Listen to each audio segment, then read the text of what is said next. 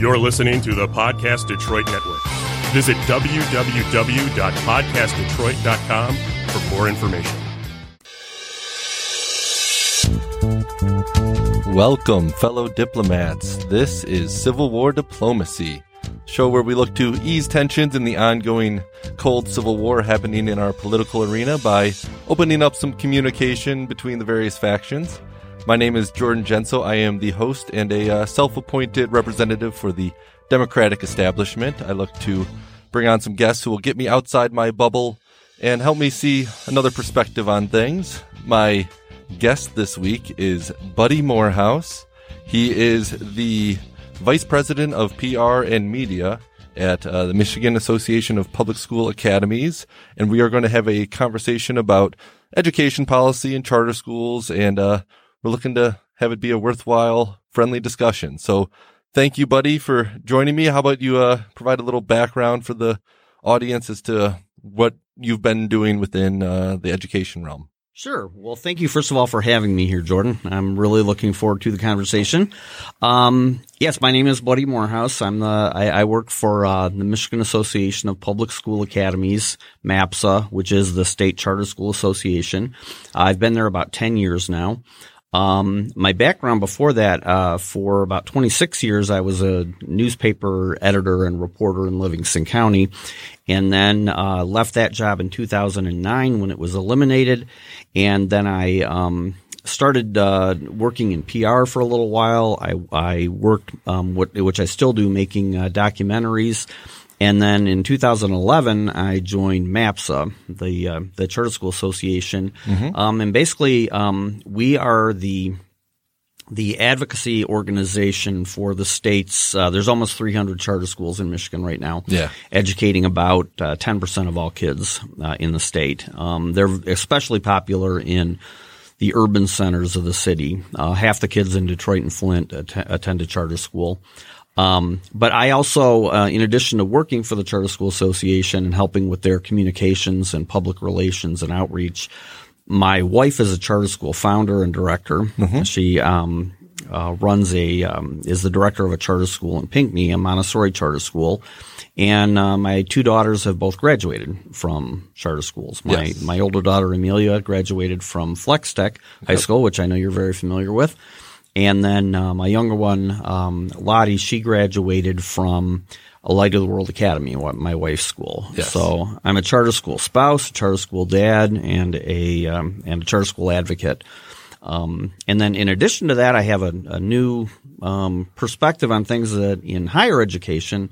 I'm teaching a class right now at Hillsdale College, so uh-huh. I also kind of have the yeah. I'm, I'm getting a little taste of higher education as well. So wonderful.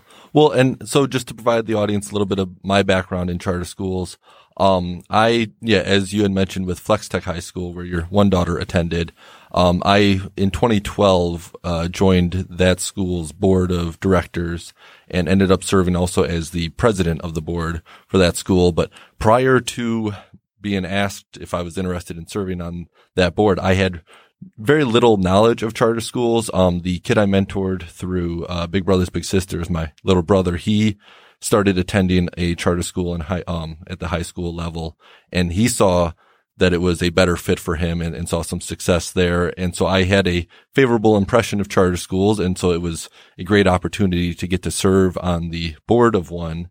Um, and then yeah, to serve as president. And that was a, a great experience with Flex Tech High School.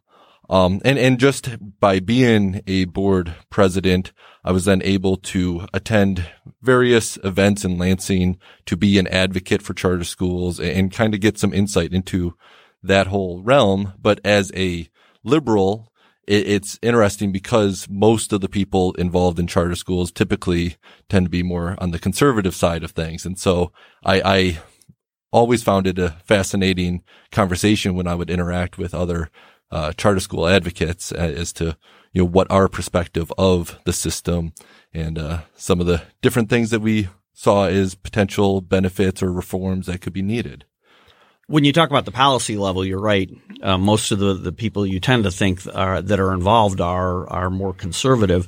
But when you when you look at the, the the people who are served by charter schools, the parents and the students, um, in Michigan and around the country, but certainly in Michigan, they are overwhelmingly Democratic. Yeah. Um, it's which is one of the real interesting things when you start looking at at uh, the education landscape in in Michigan is that like I said, half the students in Detroit and Flint attend a charter school. Um, their parents are and their families are overwhelmingly Democratic. Right. If you look at the polling that's done on it, um, black and brown families are overwhelmingly supportive of education choice, Yeah. of charter schools. It's the one group that is is really not our our uh, white progressives.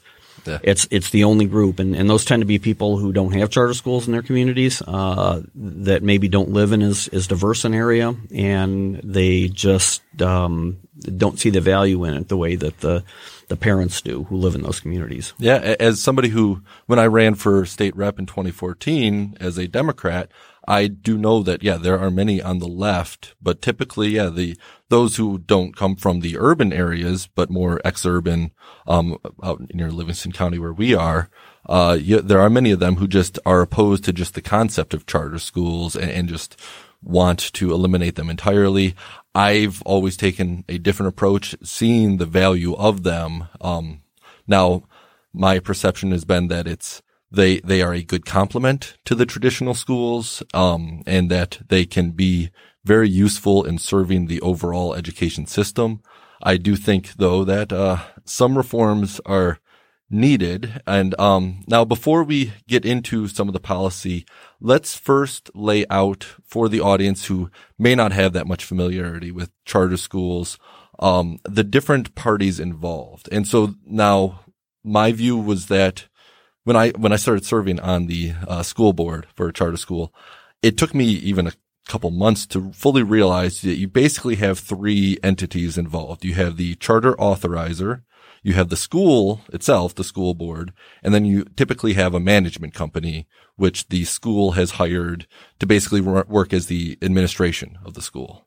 And so those three different entities, um, they have different roles and responsibilities. Um, and most of the controversy typically involves the management companies of them because people misidentify and they think that charter schools are for profit when the charter school itself, that entity is nonprofit, just like a traditional school board. Um, but they are hiring and outsourcing the administration to the management company, just as traditional schools often outsource and hire private companies for different services, whether it's, you know, janitorial or, um, you know, th- when I went to school, we would get Domino's for pizza for lunch. And that is a private company making money off the school, but it's not a for profit school then. So these management companies, they can be for profit, but the schools themselves are nonprofit entities. And so it's that relationship and those three entities. Would you, do you have the same perspective on that? Or is there anything that, uh, the audience would benefit from your insight on, on the arrangement of those three entities? That was an excellent description of, of charter schools. Yeah, you nailed it. Uh, charter, and, and I, I really want to stress also that charter schools are public schools Yes. in, in every respect. Every charter school teacher has to be certified. Every administrator has to be certified. Every penny that they spend has to be reported. And uh, charter school students have to take all the same tests. That so so this um, this myth that's out there that somehow charter schools are immune from state regulation and they, they don't have to follow the same rules and don't have to take the same tests is just not true. They, they are public schools in, in every way. Um, they just uh, operate a little bit differently. They, their their mission is, like you said, they, they're set up to serve a, a niche that's not being filled in that community. They're not set up to just be a replica of the local school district. So you'll find charter schools that have a specific academic focus, like Montessori. You'll find some that have a career focus. There's a wonderful school in, in Grand Rapids that's an aviation school. It's located right at the airport.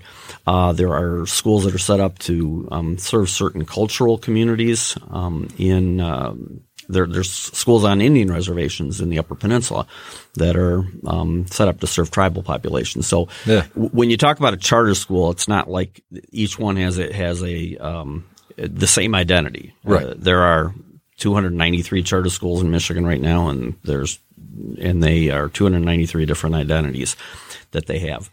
Uh, you talked a little bit about the management companies. Yes. Um, there's there's a few things out there that are um, that are are myths, um, and and one of them you you touched on is that charter schools are for profit or that they can be for profit, and opponents of charter schools like to to throw that out there because it sounds evil that this school is for profit, that there's billionaires in the background making money off of this this school, and um, just some facts and figures to keep the record straight. The, the number that's thrown out a lot is that 80% of Michigan's charter schools are for profit. What they mean by that is 80% of the charter schools have hired a for profit management company. Right. That's not true.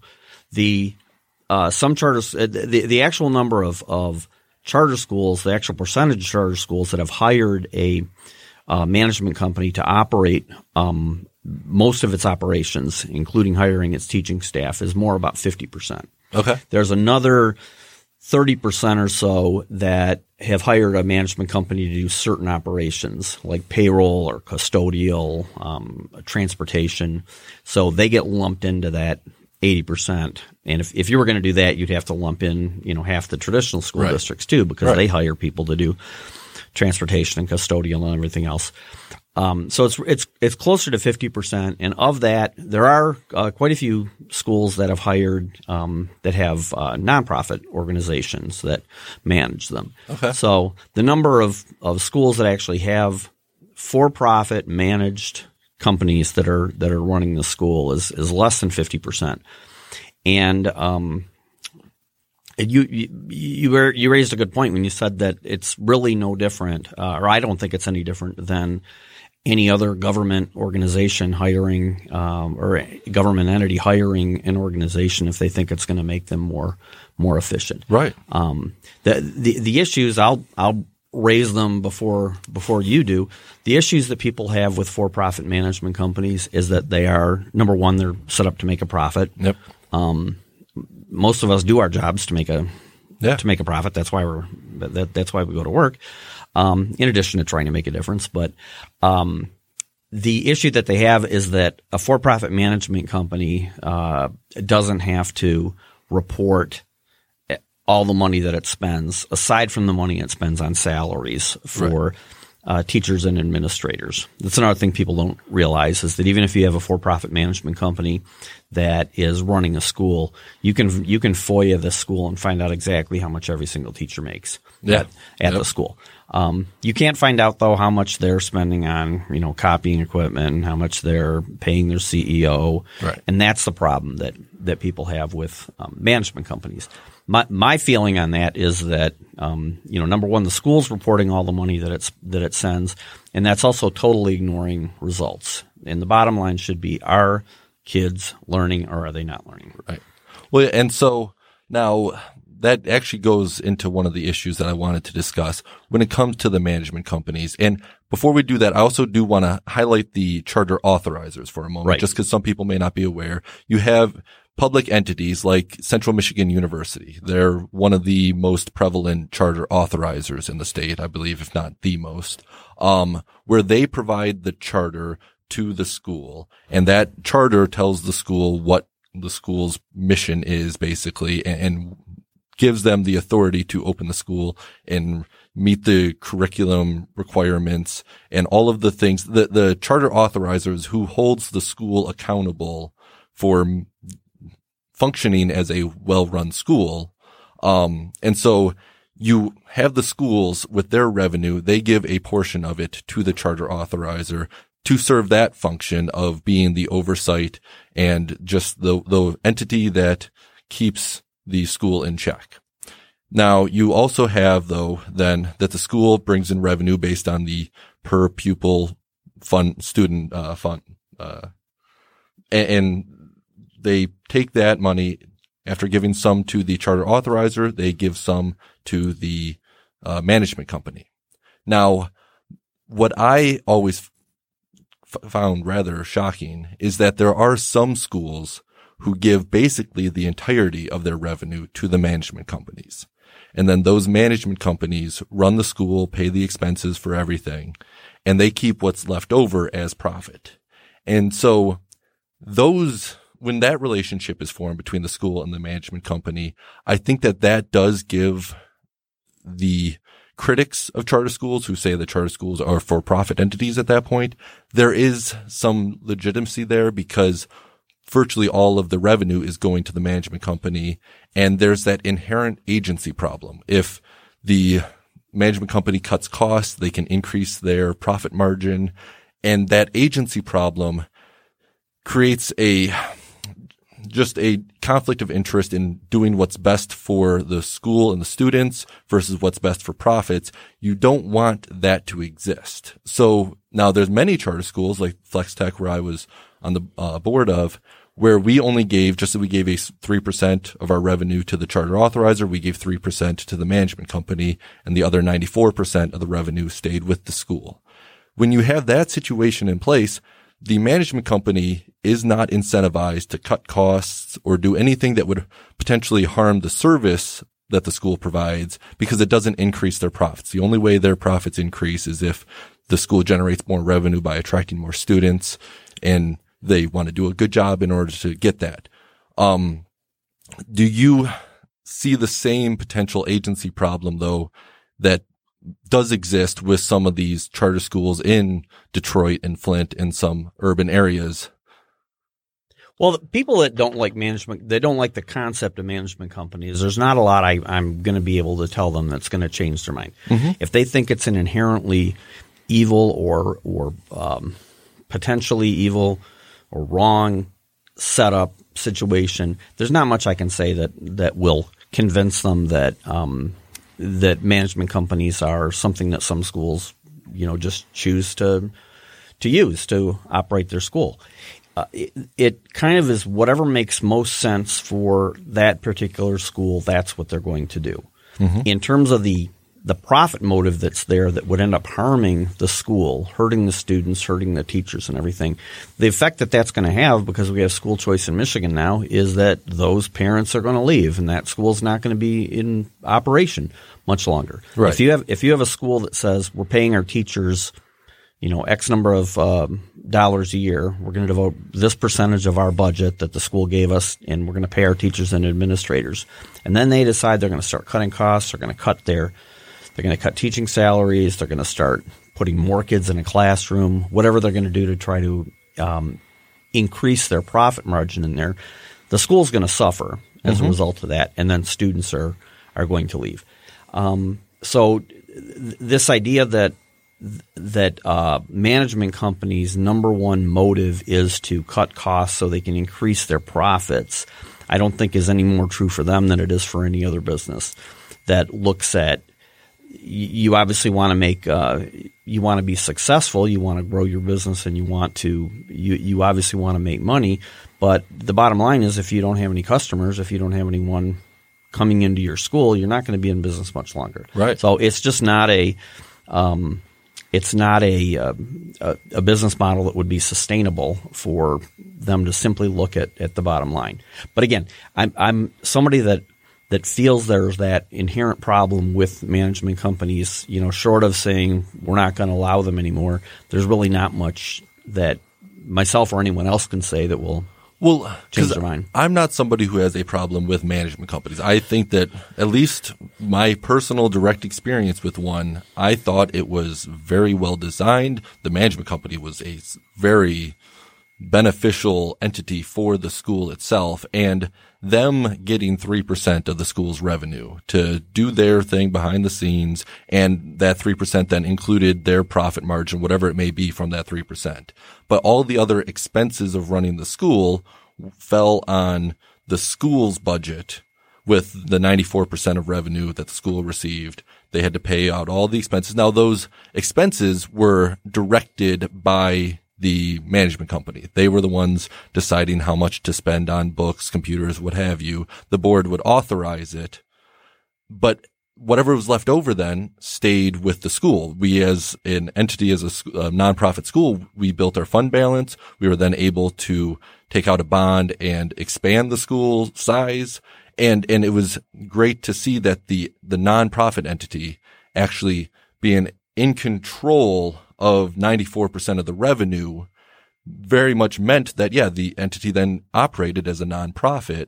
Whereas I, I do personally just have an objection to the idea of management companies that get a majority, if not all of the revenue that the school gets. And then because of that agency problem, there is always going to be that inherent conflict of interest. And I see no reason to not have the reforms in place to prevent that from occurring. What is so wrong with there being a constraint as to how much the uh, management company can get from the school's revenue?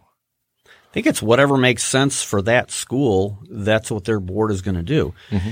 Uh, it, at FlexTech, it made sense for for you to operate the school that way. In other situations, they're going to want more from their management company. They're going to want you know either more curriculum support or whatever it is, uh, and um, a, a, lot of it is uh, also just kind of organizational.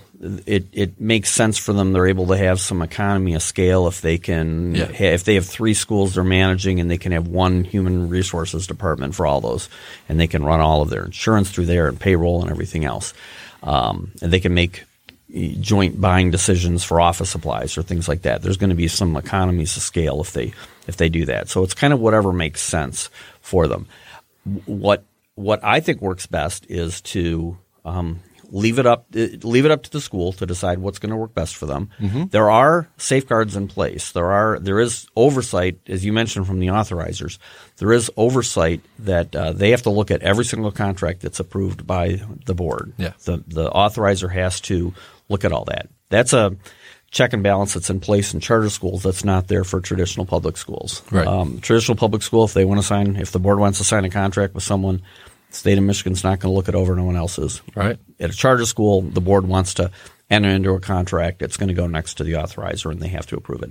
So there are checks and balances in place. There are still all the the same state regulations that the school has to follow. So um, I don't get hung up um, as as as you do, and I and I respect that because a lot of other people have that that opinion. But I don't get as hung up on whose name is at the top of the check that the teacher gets mm-hmm. uh, compared to the education that the students are receiving. And I and I've talked to a lot of parents too, and I don't think parents are all that uh, concerned about the, the, the management status of the school as right. they are with. They just know that Mrs. Johnson is a fantastic teacher for my daughter, and she's having a great school year and everything. So the parent doesn't care who's who's signing the checks and all that. They just care that it's a great school and that and their child's receiving great education. And that really is what I always have viewed as why charter schools should exist is traditional schools in my ideal world traditional schools would be the best education option for 80% of the students out there. But students are not homogenous entities. They do not all learn the same way. And you're going to need some variety in options that have a little bit more flexibility and nimbleness being a little bit smaller. And that's where charter schools can fill that gap serving currently at 10% of our state's uh, students and, and another 10% through private schools or homeschooling where, but I, I still want the overall education system to be that the traditional schools are well resourced and well run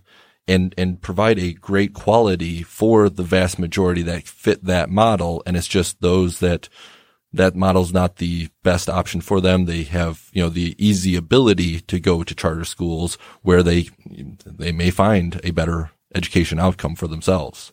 We, we all want that. Everyone in the charter school movement wants traditional public schools to be successful, um, but they also feel that that the money that the state gives, the per pupil money that they give to a student, should follow the student whatever school they go to, whatever school works best for them. Um, the, the the local school district is not inherently entitled to the dollars that go with a particular student. That should follow the student wherever they decide, wherever their, their family decides they should go to school. Before we get to that aspect of the dollars following the students, do you, you want to discuss at all funding equity in the state? Because I, I know that in Michigan, you know, it all changed with Proposal A in 1994 and how schools have been funded.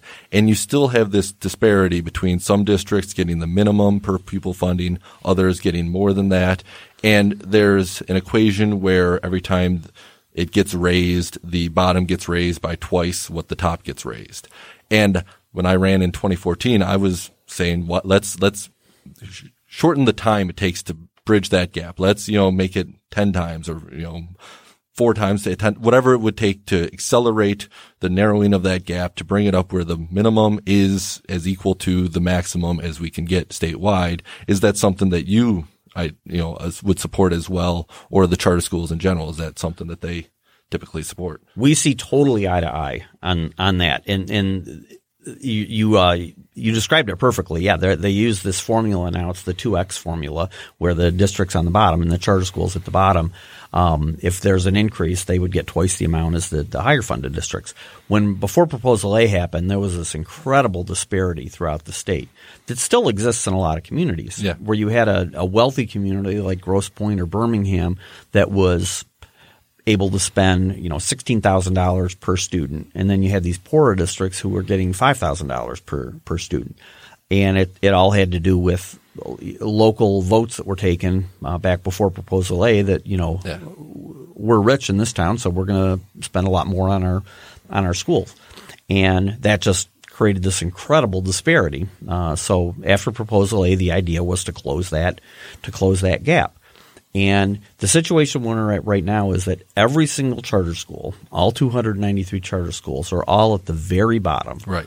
Along with, I shouldn't even say a number, but it's like something like 80% of the districts in the state are also right. at that same bottom level, including every district in Livingston yes. County yes. is at the very bottom level. So all the charter schools, all the traditional districts in Livingston County are all at the same level. So you mentioned when you ran for state rep in 2014, you were in favor of accelerating that every charter school in every district in Livingston County would be totally agreeing with you. Yeah. So right now we're getting ready to um, start the the budget battle in Lansing, and that every year that is our number one aim, and it creates this kind of strange bedfellow situation where we are our lobbyist is right alongside that traditional public school lobbyist right. going for the exact same thing because we all want to lift them up at the um, you know at a, at a, accelerate the pace to, to close that gap. So absolutely 100% in favor of what you just described. Well, I'm glad we were able to find common ground there. Totally common ground. Exactly. I think though we're going to have not common ground when it comes to voucher types where, you were saying that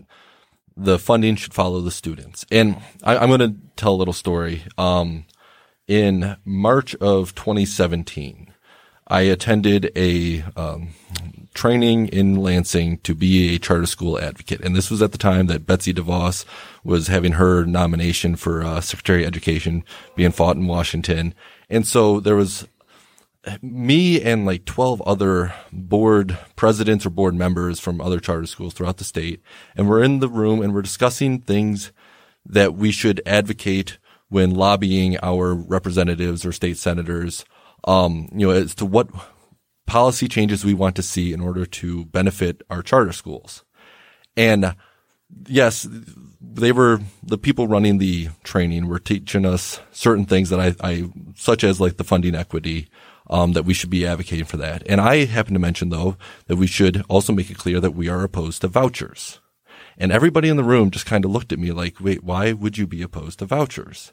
And here I, I kind of feel that sometimes the charter school advocates don't advocate advocate for what's best for charter schools if instead they can just advocate for what's best to spread the money and kind of undermine the traditional schools sometimes. And I think vouchers are one of those things where right now the status quo is you have the entire funding pie for education, for public education being divided between the traditional schools and the charter schools and the home schools. And by adding a voucher system, you're going to take that pie and add another slice of it taken away to go to private schools. And by doing that, the charter school slice would decrease just by definition. The, the, per pupil funding would decrease probably across the board. And so I don't see how charter school advocates would actually be in favor of vouchers when vouchers would harm the charter schools that are currently in existence. Well, I, a couple things on that. Um, first of all, as an organization, MAPSA is totally agnostic when it comes to vouchers. Okay. We do not advocate for them. They are not our issue. We are, and we will, we will never ever align ourselves uh, on that issue with anyone, for or against. There are a lot of people in the charter school movement who are in favor of vouchers, and a lot of people for the exact reason that you that you outlined that oppose vouchers. Um, it, so it's not our issue as a as a MAPSA employee, as a MAPSA advocate. Um, I'm totally agnostic on the Okay. on the issue of vouchers. Now, I will say, um, as a as an individual, Yeah. and as a Republican, I have kind of a uh, a different take on things. Um, and here's where I'm at on when it comes to vouchers. Um, number one, back in 2000, we actually voted in the state as to whether or not we should have vouchers, and this was the initiative that Betsy DeVos was pushing back in the year 2000. It actually went to the to the voters, and the voters of Michigan decided they did not want to have vouchers. Okay. So, in terms of that, in my mind, it has been settled by the electorate here that we don't want that. If they want to bring it back up again for a vote, it's been 20 years, Right, 21 yeah, years. yep. If they want to bring it back up again for a vote, they can they can do that. Um, but in my mind, it's it's it's settled settled law right now that Michigan should not have vouchers because it did go to the voters. They were able to they were able to have their say. My other part of that is um, I ran for state representative in 2002 Right. uh, as a Republican, and um, vouchers. It was only two years after that election, and they had come up again in um, in the election. And most of the Repu- I was in a six way Republican primary. Most of the Republicans in the race said that um, I don't really care what the what the voters said. We still need to push this agenda. My feeling was that no, we should not. Mm-hmm. I was opposed to vouchers back then. I was opposed because we'd already voted on them. And the second reason I was opposed to them is that anytime you take federal or state money, it comes with federal or state strings attached. Yeah. And I thought that that would be harmful to private schools, religious schools that had been able to operate mostly independently. You know, there's obviously certain laws they, they need to follow, but in terms of how they design their curriculum, what they decide to teach or not teach, and all that, the, the state and, and the federal government can't tell them what to do on that.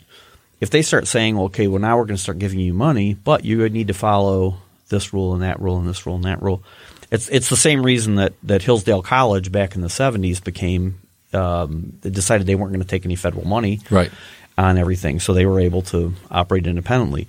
Um, so personally, I'm not sold on the idea of vouchers because I think it's going to, um, I, you know, it, it certainly would would make that pie smaller, but I, I think that would end up hurting um, private schools. Now that said, I also think that that we need to expand as many school choice opportunities as we can in the state.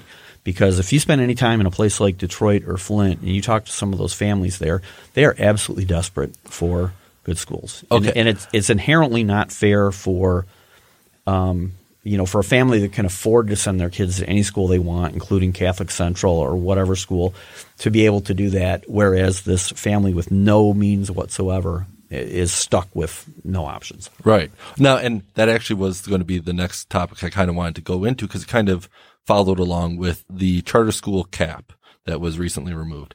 Before we get into that, I do want to just give a quick plug for a friend of mine, uh, his virtual trivia show, Speed Quizzing Live with Kenny Privet. He uh, is based out of Brighton, but it's a great trivia game that anybody can play anywhere. If you're listening to this, you can find his um, his trivia game on Facebook at Speed Quizzing Live with Kenny Privet. And I got to say, it's just a fun social event to uh, safely get together over Zoom, play some trivia with some great people on uh, Tuesday nights and Friday nights. So everybody should check that out.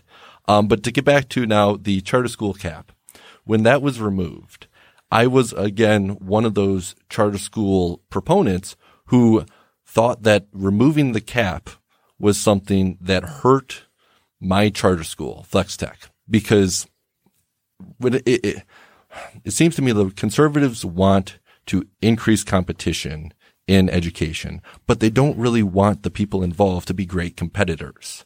As a existing charter school, I, the competitive decision on my end is to not want to easily make it where more charter schools could just, you know, pop up more easily. It, those barriers to entry in the marketplace were a good thing as a existing charter school.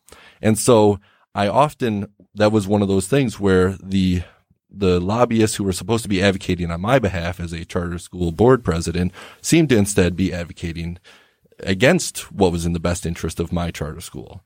And so can you talk about that where removing the cap, you know, MAPS's position on that or your personal position and the idea that you can make it where the market can get flooded with schools.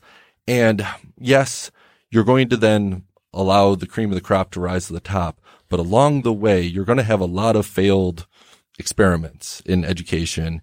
And when I use the analogy of restaurants, right now, you know, restaurants, you can go anywhere and see a whole bunch of restaurants and the best ones they survive, the worst ones they don't, they go out of business and most of them fail.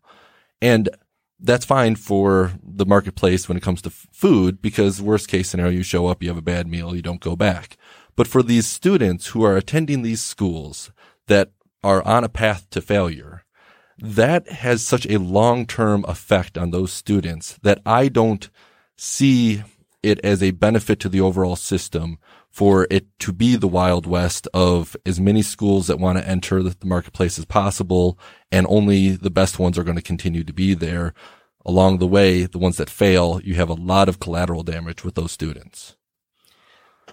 Great, great, great question. So, just some history on it. Uh, the, the, cap was lifted in 2011 yeah. when the legislature voted um, in a very contentious that uh, session that happened right before Christmas, um, and then uh, Governor Snyder signed it in early 2012. So the cap was lifted. There used to be an artificial cap of 150 university authorized charter schools in mm-hmm. Michigan.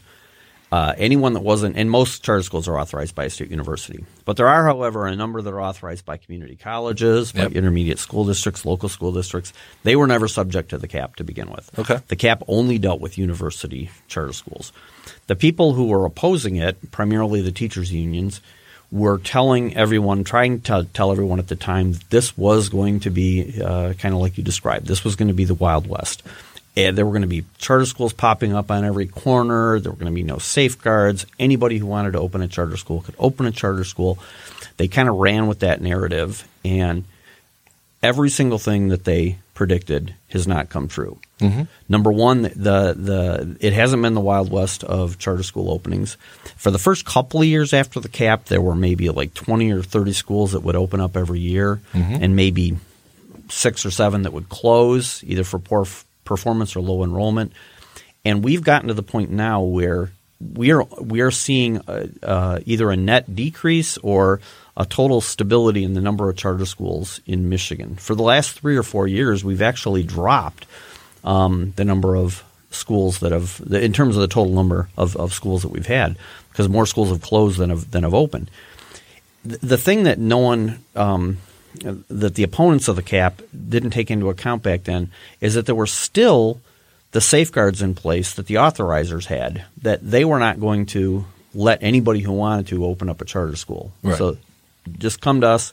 Uh, the two biggest authorizers in the state are Central Michigan and Grand Valley. Okay. And so they are, and they're fantastic authorizers. Yes, because, they are. Yeah, they, you have yeah. familiarity with Central, and and they are um, they know what they're doing. They're so careful, uh, and they have gotten really, really good at making sure that only the schools that have the best chance of succeeding are going to be able to open. And they, the process you need to go through to get a charter is incredibly complicated and difficult, as it should be. Mm-hmm. It's an extremely difficult thing to open up a charter school in Michigan. My wife went through it when her her school was a, a private school.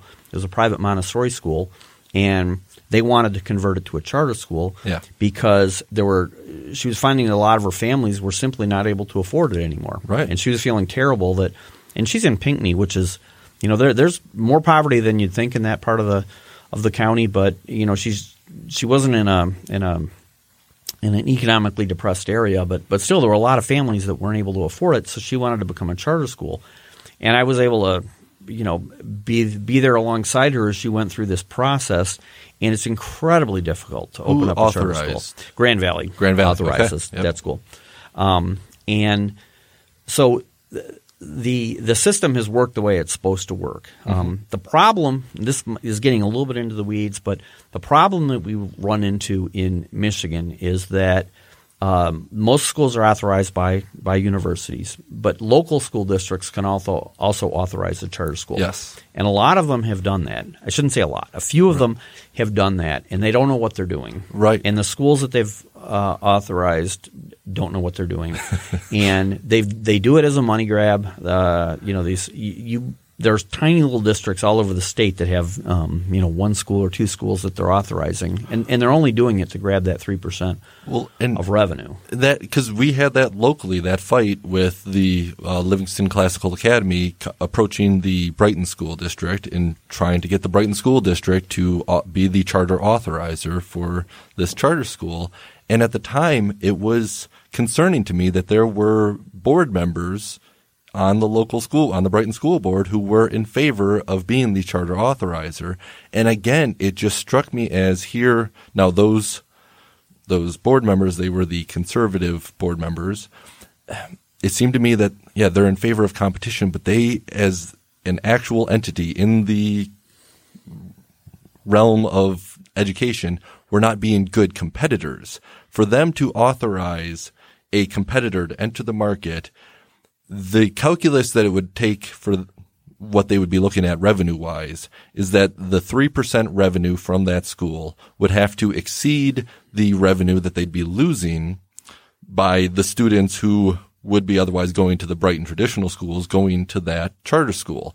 And I, I mean, to o- open up a competitor within your own district to me does not seem like it is a ever a good competitive idea. Now it ended up that Whitmore Lake School District ended up being the charter authorizer, um, and I am very curious. I don't know how it has worked out for them financially, and if they saw that the students going to the charter school, if more than three percent of them came from the Whitmore Lake School District, I would view that as them having lost out on the revenue there, rather than actually it being a uh, net benefit for that school district. And so the idea that these local school, those, these local school board uh, members, if they want to, they can get elected and make decisions that actually harm their, the, the entities that they are supposed to be representing as school board members. Right, and and usually, um, the the usually that's not the case where the the charter school they authorize is taking students away. Usually, the charter schools they authorize are either a cyber school that are going to get students from all over the state, not just from their particular area, or it's going to be such a unique niche school. There was one in, in Livonia that was authorized that was a, a Japanese uh, immersion, Japanese language immersion school that the Livonia School District authorized, and then had did a terrible job of um, following through with it. And they ended up the school ended up having to close because of the arrangement that they had. Um, so it's not usually schools that will draw away from the uh, from the local district because they're so different and unique.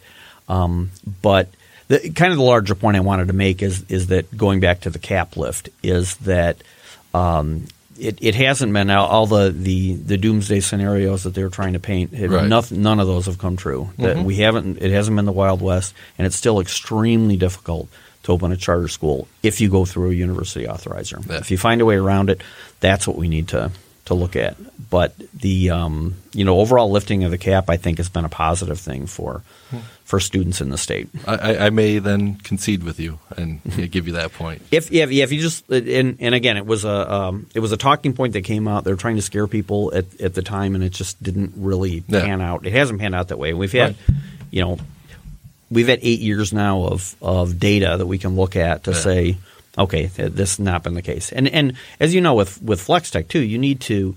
You need to continually prove to your authorizer every three or four years when your contract comes Yes. up that you are doing the job Yes. that your and, and that your enrollment is is healthy and that your you know finances are good and that your kids are meeting the academic goals that they've that they've set. And if you don't do that, you're And not so be around. I think that takes us to another area where we may find some common ground with the academic standards. Now, it, especially as the board president of a charter school that was a high school level, I often thought when I would see our school's test scores, they were not performing well. But as the board president, I understood that that is the culmination of many, many years of education that you, the in students, other districts. yeah, in, Those in kids- other schools, Those kids didn't come up going to Right. Flex Tech. and and as a general idea, most students start out in the traditional schools. And it's if the traditional schools are not a good fit for them that eventually they decide, okay, this wasn't working for us. Let's try one of these alternatives with a charter school that maybe FlexTech is project based learning. And so maybe they wanted to see if that would be a better fit for them. And so they show up and they're trying, you know, they're doing their best at our school. Now, their test scores along the way are a reflection of them not being a great fit in the years previous to coming to FlexTech. And also, it's possible that FlexTech is not a better fit for them than the traditional school was. You know, that's our goal is to be a better option, but it's not always, you know, you, you put out a product, it's not going to be great for everybody who tries it. But for those who do try it and excel, that's the reason for having the charter school is, is for those students that it is the right fit and you can see their growth and their educational success that exist because of the charter school. But if you are looking at test scores of the entire population, there are so many factors that go into play. And it's unfortunate, at least from my perspective, that our education system evaluates schools on places so much emphasis on test scores. And I would personally love to see that it moved away from that. And I didn't know if that is a policy that you would, uh, you know, share with me. For the most part, yeah, definitely. So there's two kinds of assessments. There is proficiency and then there's growth. Proficiency are the ones where a lot of uh, charter schools don't do as well because, especially at the high school level, because those kids are coming in from other districts and they maybe they bounced around for three or four different schools before they get to that high school in ninth grade. So you can't be held accountable for their proficiency when they get there in ninth grade when Right. they haven't been in your system Right. the entire time. So if you were to evaluate a school like Flex Tech based on proficiency scores, or the same is true with a lot of high schools, um, they might not do as well, but th- they that's not their fault. So growth is by far a much more um, important uh, test that you can use to uh, to see if a student is actually learning. So if you get a kid into a high school, a, a charter high school in ninth grade, you see where they're at in the fall of their of their freshman year, and you see where they're at in the spring of their of their freshman year, and and if you see that they're growing in there, then you that's how you should judge a school. That's how you should judge a school, not on proficiency, but on but on growth. When you have these larger districts that are uh, that have a kid from kindergarten through twelfth grade, then you can maybe look more at the proficiency scores because th- there you're looking at their the entirety of their education, their K twelve education. But I think it's uh, extremely important that we, um, and there's people that want to do away with all all testing, all growth testing. It's too stressful, too stressful on parents, too stressful on kids and, you know, teachers and everything else. And I believe me, I understand the stress that's involved in that. I think it is important though to to continue to have those assessments because there's no other way you're going to be able to find out where a student is at Right. in there. It's I- just that growth needs to be the most important one. I, I'm an advocate for having the assessments, you know, sporadically. I, I think back to when I was in school and we would take tests every so often. It has definitely accelerated and gotten to the pendulum swung too far to too many tests. But having tests is definitely worthwhile for the knowledge of where the students are. I just don't personally view them necessarily as a great use for evaluating performance of any specific teacher or I mean I guess the school as a whole if they've been there long enough then yeah you can measure the growth. But individual teachers being held to their evaluations based on the test scores of their students it can be really a again creates that agency problem where there's a conflict of interest where the teacher then isn't worried so much about what's best for the student. It's about what's best for their test score and and if one thing that they could do which would be better for the student takes away from the test score then they don't do it and vice versa. Um, and so i just i do hope that with a Democratic governor and a legislature that is controlled by the Republicans, these are the areas where I would believe both sides could find a lot of common ground there. Um, but we just don't typically see that happening. And I, as somebody who has observed Lansing for over a decade now, it is concerning that we don't solve these problems that everyone should be in mostly agreement on. Um, and, and I wish that it was a better functioning uh, system. Yeah, you're absolutely right. It it's extremely dysfunctional. Uh, even when you have both parties controlling it, it can be Yeah. really dysfunctional um, on there. But uh, you know, in terms of using those scores to evaluate a teacher, a, a teacher's performance on there, uh, if if that's the only metric that you're using to evaluate a teacher, then you're going to have a lot of very unhappy teachers in your district. They're not going to want to stick around. I'll, I'll use a an anecdotal example of how I think it it can work and should work um, from from my wife's school uh, they're such a small school and they have such small class sizes in there that they are really able to look at each individual student and how they're doing. And those teachers, when they have the the, the data that comes out that for the growth thing, uh, for the growth tests that they take, they cannot wait to look at those numbers because they are able then to they don't judge them as a class they judge them as each individual student. Mm-hmm. They're going he was really having trouble with english at the beginning of the year. So we tried these different things. This wasn't working so we switched it. We tried this. And and when those when those numbers come out and they're able to to really see how johnny is doing now in reading it's like Christmas morning for them. They they, they love looking at that stuff.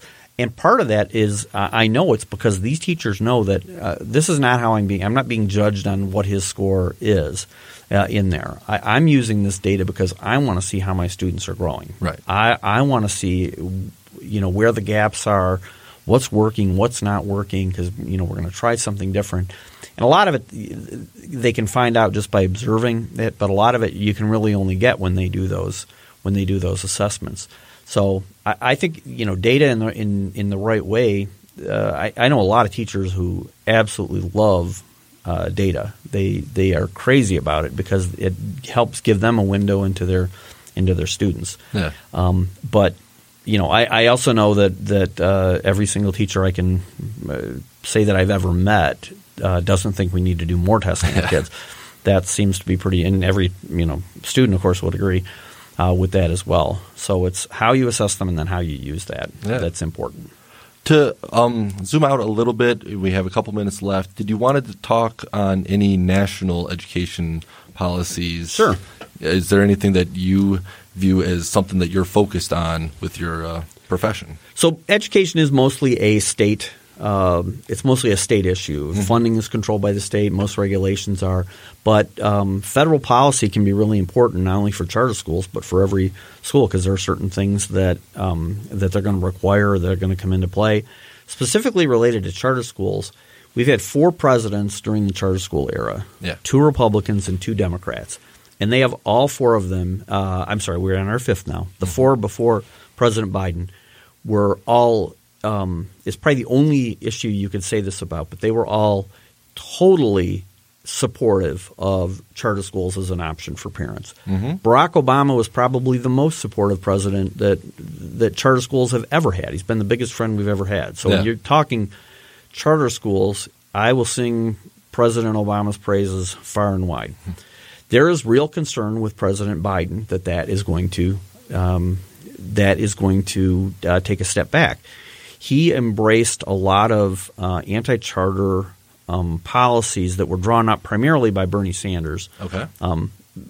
uh, Bernie Sanders and Elizabeth Warren were were awful on the issue of charter schools and choice, and I think they suffered because of it uh, in the primaries, particularly where they got into states where there were a large number of minority uh, voters. Um, but pr- President Biden, he was trying to win some of the Bernie Sanders people over, and he embraced a lot of those policies, which are were horrible.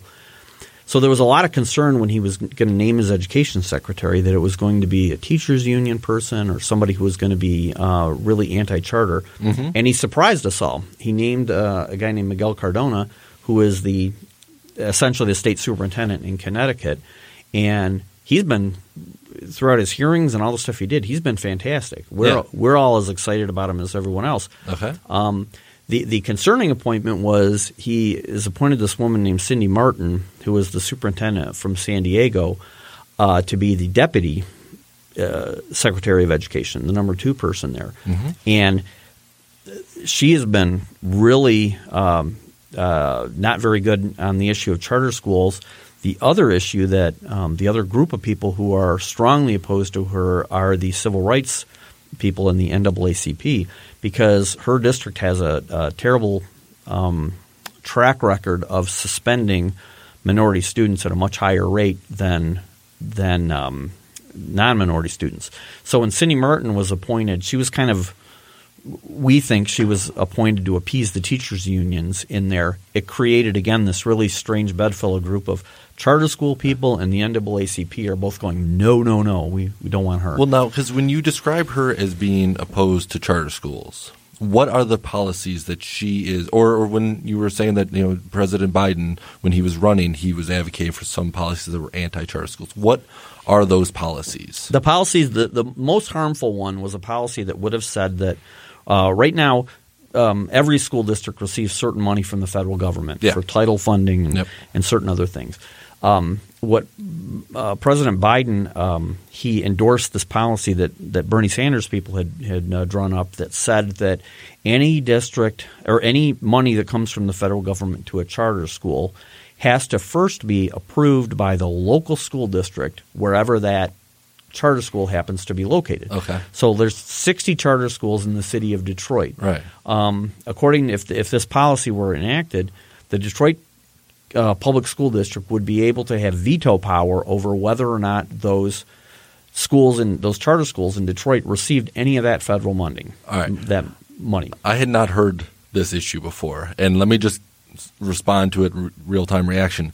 I think that that is a horrible policy personally because again, it creates a conflict of interest. The school boards, the local school boards, if they're being good competitors, they do not want funding to go to the charter schools. And so if you give them the ability to decide whether or not their competitors receive funding, of course they have that incentive to say no. exactly it. That's going to hurt the students at the charter schools. And and that's where me though as a progressive I sometimes dislike the idea of how much we have moved our education system to competition based because when you inject competition into these systems you do have that where the competitors are then going to try to harm each other. And and this is a perfect example of enabling one one of them to harm the other. And I don't so I don't support that policy. I do think the reason that policy is so problematic is because we've introduced so much competition. Um, but yeah that, I'm I'm glad to see that Biden does not appear to be going down that road with his Hopefully education not. secretary. We're Yeah. Mm-hmm. we're still very guarded um, on there. He, um, you know, he's only been president for a month or so now, so we'll have to see where everything goes. But uh, we were very encouraged by his his choice of education secretary. I don't think that going after charter schools is high on his agenda right, Right. now. He has got bigger fish to fry uh, right now, so we'll kind of see where uh, everything um, where everything goes. But but uh, kind of the, the more important. Um, issue I think is this that's really troubling is that we've we've gone on for 25 years now where charter schools have been a mostly at the federal level have been a mostly bipartisan issue where Republicans and Democrats both see the value in them. Yeah. And I think we're moving in a troubling direction right now where at least at the federal level we're now fi- starting to see some people who um, you know don't necessarily uh, agree with that. And so, yeah, yeah, there is real concern uh, about which direction Biden is going to go when it comes to to charter schools and choice. So, Yeah. we'll, we'll ho- hopefully he'll you know follow what Barack Obama and Bill Clinton did and and you know, I- see the value in them. and I, I I share with you that hope, and uh, I. I'm glad that we'll, we'll be able to end it on, on that note then, because uh, yeah, we have reached about an hour. So, Buddy Moorehouse, thank you so much for coming on to the show. I've the loved this, show. Jordan. Thank you. Is there any last things you would like to say to the audience? No, I, this probably wasn't as um, maybe uh, contentious as, as uh, you know. You, a lot of other issues. I think they're going to come up on the podcast here. So, Mm-hmm. but I think that's a good thing. Then we have a Democrat and Republican, and we both agree. Well, yeah, and, and that's what I'm hoping the show is. It doesn't have to be so contentious when we sit down and actually discuss the issues in a way that hopefully others can start doing as well more often. So, Buddy Moorehouse, thank you. And Thank you. Uh, everybody watching or listening, thank you as well. And take care.